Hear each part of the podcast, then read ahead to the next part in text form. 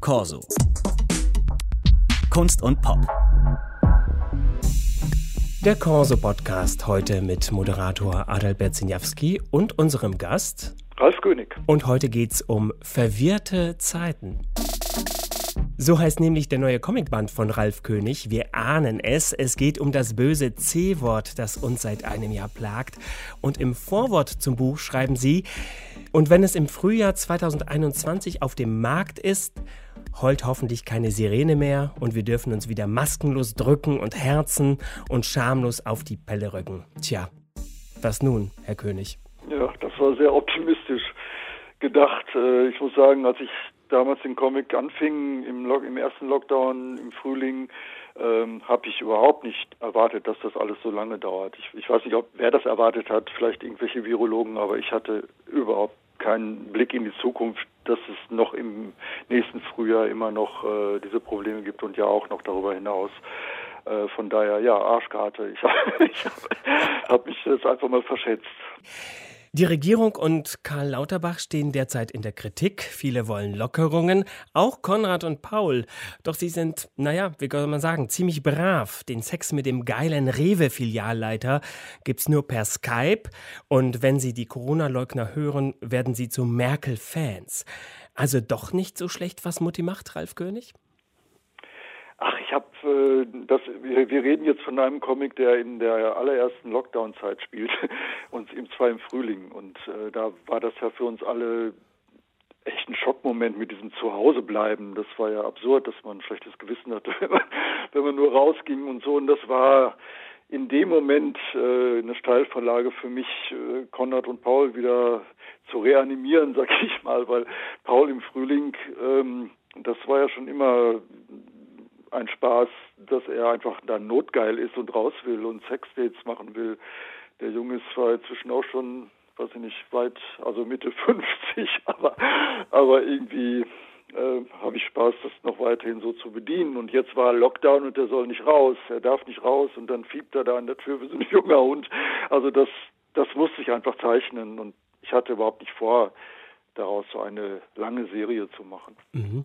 Aber die Politik, die scheint ja immer wieder durch. Ne? Also wenn jetzt der Klavierschüler von Konrad dann anfängt, irgendwie an Verschwörungstheorien bezüglich Corona zu glauben, dann unterstützen die beiden ja dann doch die Linie der Regierung.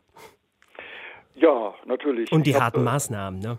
Ja, ich habe ähm, Natürlich habe ich mir, während ich das gezeichnet habe, über die Monate, äh, natürlich habe ich die Nachrichten gehört und das waren immer auch Anstöße, mich da irgendwie so zu melden. Also die ganze, diese ganze Querdenker-Nummer da, das, das, äh, natürlich gebe ich da meine Statements ab, dass ich das scheiße finde.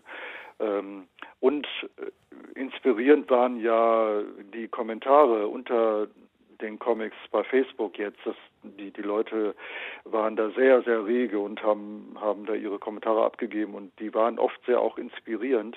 Denn der Unterschied war ja, ähm, normalerweise zeichne ich ein Buch über Monate, jetzt für Robert meinetwegen, die sind ja oft 200 Seiten und, und länger. Und, und da ist aber eine, ein Spannungsbogen, eine Geschichte, da muss ich ja wissen, wo ich am Ende hin will. Und das war hier nicht. Ne? Ich habe mich hier Tag für Tag über acht Monate so treiben lassen, was denn gerade so passierte. Und äh, gesellschaftlich, aber auch mit diesen Kommentaren, hat mich das selber überrascht, wo es hinging. Ne?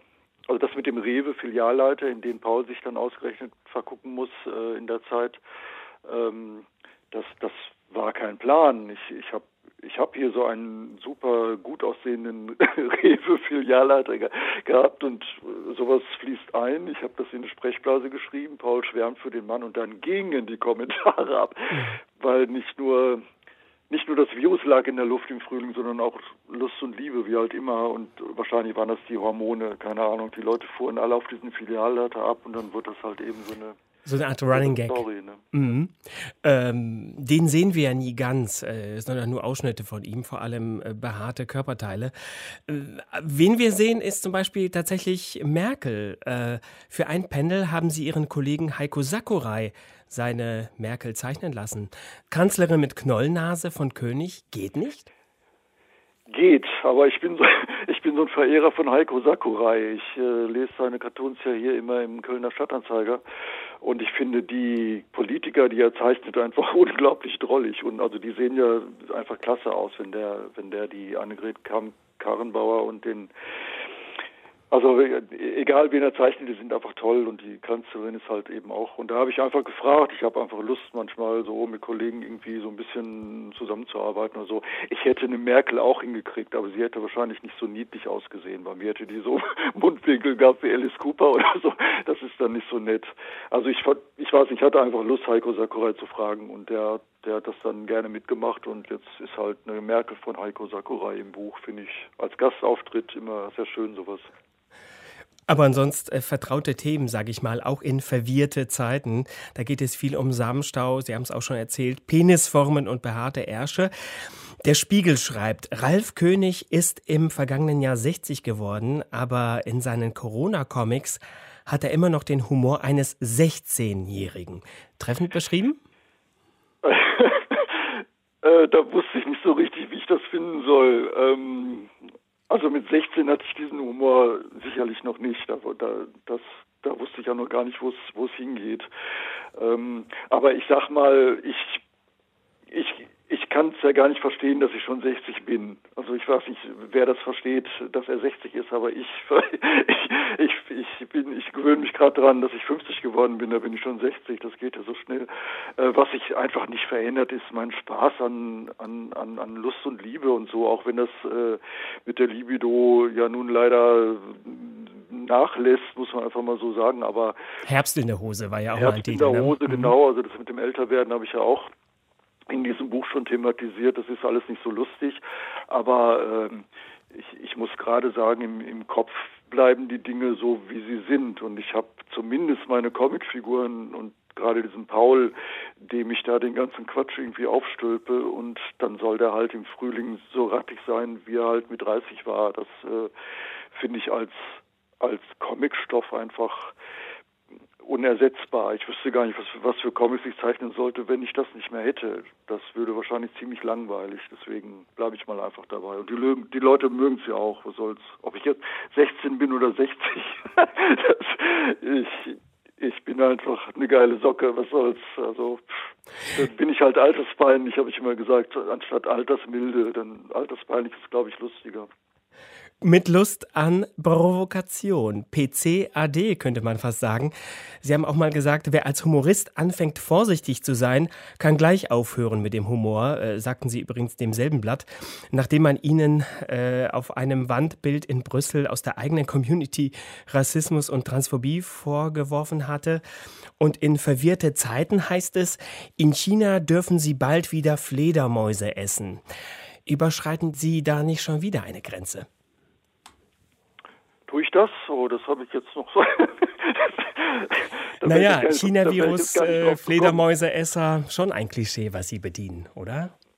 Ist es das? Ich, ich habe zum ersten Mal in diesem ganzen Zusammenhang mit Corona überhaupt erstmal gehört, dass es äh, in China Wildtiermärkte gibt, was ich ja ganz furchtbar finde.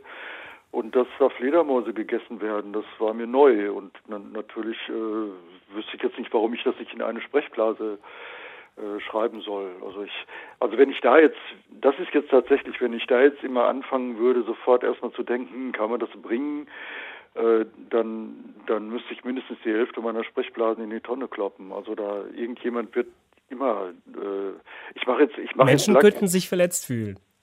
Ja, ja ich, ich weiß nicht. Ich, äh, die Fledermäuse sind wahrscheinlich auch verletzt, wenn sie gegessen werden, oder? Also das ich, ich weiß nicht. Also ich habe ich wirklich, das sind so Gedanken, die ich mir nicht mache und das finde ich auch sehr in Ordnung, weil weil das wäre dann Selbstzensur. Ich ich habe jetzt äh, Lucky Luke auf dem Tisch. Ich zeichne einen Western Comic Lucky Luke, also so eine Hommage an diese Figur, die in diesem Jahr 75 wird, was eine super schöne Sache ist. Und da zucke ich schon zusammen, wenn ich das Wort Indianer schreibe. Aber was bitte soll Lucky Luke denn sagen, wenn auf dem Hügel zwei Indianer stehen? Da, da sind zwei Indigene oder sowas. Das ist doch also dass ich solche Gedanken schon kurz habe, da denke ich schon, oh Gott, ey, was, was, was, was kann man denn heute noch unvoreingenommen einfach nur so zeichnen?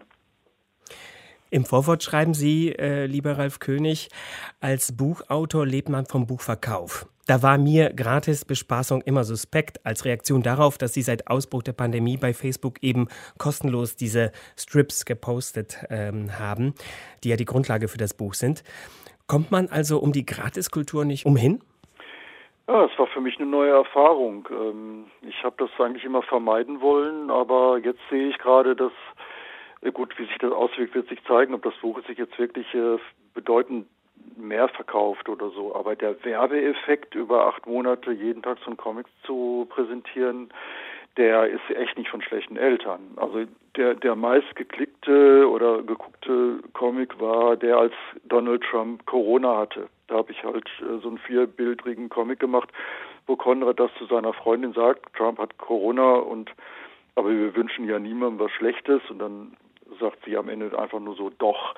Und dieser Comics wurde so geteilt, dass ich glaube 67.000 Mal alleine bei Facebook.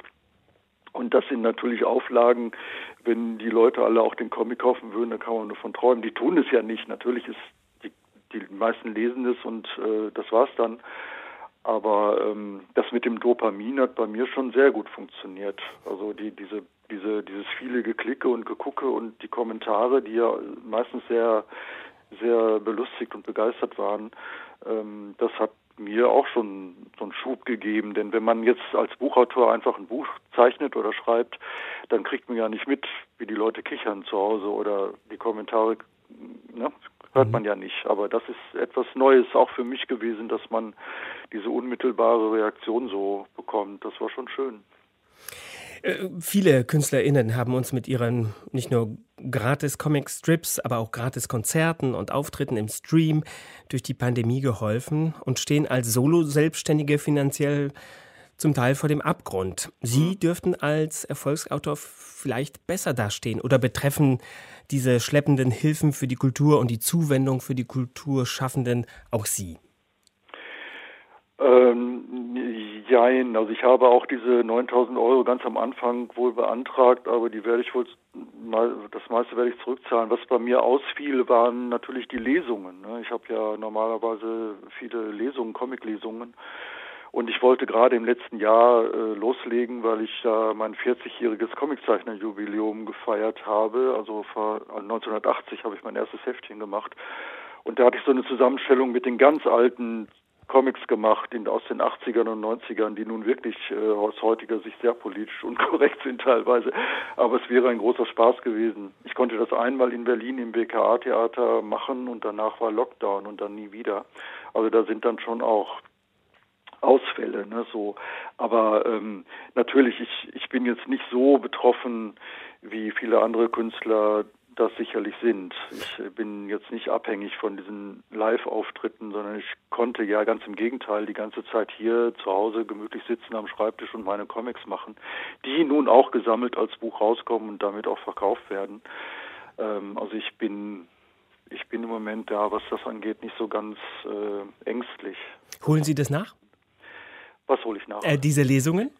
Äh, ja, das habe ich vor. Also wenn sobald wir wieder alle zusammen eng sitzen können, möchte ich das doch machen. Und ich hoffe, dass ich bis dahin nicht 65 werden muss oder so, aber ähm, ja, ich, ich, ich finde das mit den Live-Auftritten auch ähm, ein sehr schönes zweites Standbein. Das macht schon Spaß, auf der Bühne zu sein und die Geschichten vorzulesen und auch da dann eine, eine tolle Publikumsreaktion zu bekommen, ja.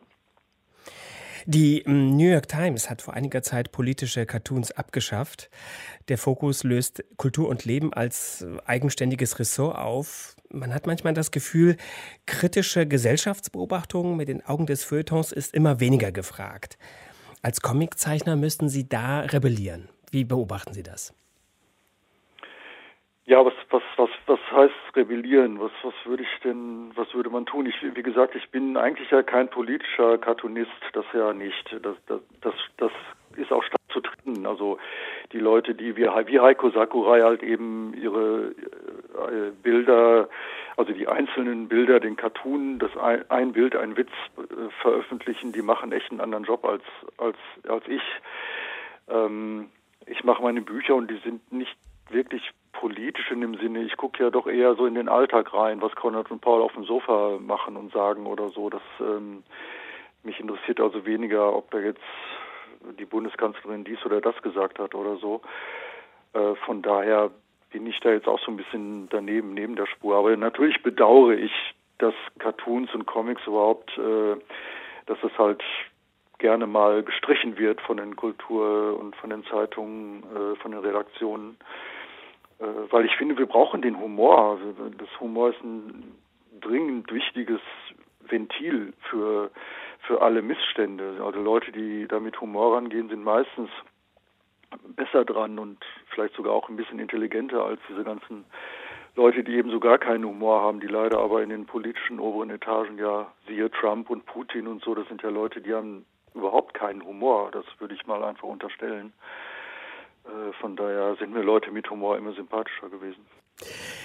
Äh, auf Ihrer Homepage habe ich äh, in den biografischen Abschnitten gelesen, von äh, einer Aktion 1978. Da haben sich 600 Männer im Stern geoutet. Wir sind schwul.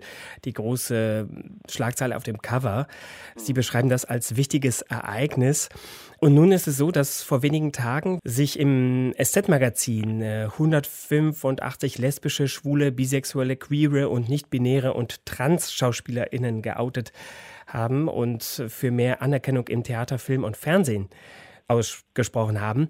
Hashtag ActOut. Wie sehen Sie dieses Massenouting? Ich finde es eine absolut super gute Sache und wichtig. Ich hätte nur überhaupt nicht erwartet, dass, dass es diese Probleme in dieser geballten Form so oft in dieser Szene gibt. Also das, das habe ich echt überhaupt nicht mitgekriegt. Nun habe ich überhaupt keinen Bezug zu Theaterschauspielern und, und Filmschauspielern. Da, da in, diesen, in diesen Kreisen bewege ich mich nicht sonst hätte ich das vielleicht schon vorher gewusst, aber ich, ich war wirklich äh, äh,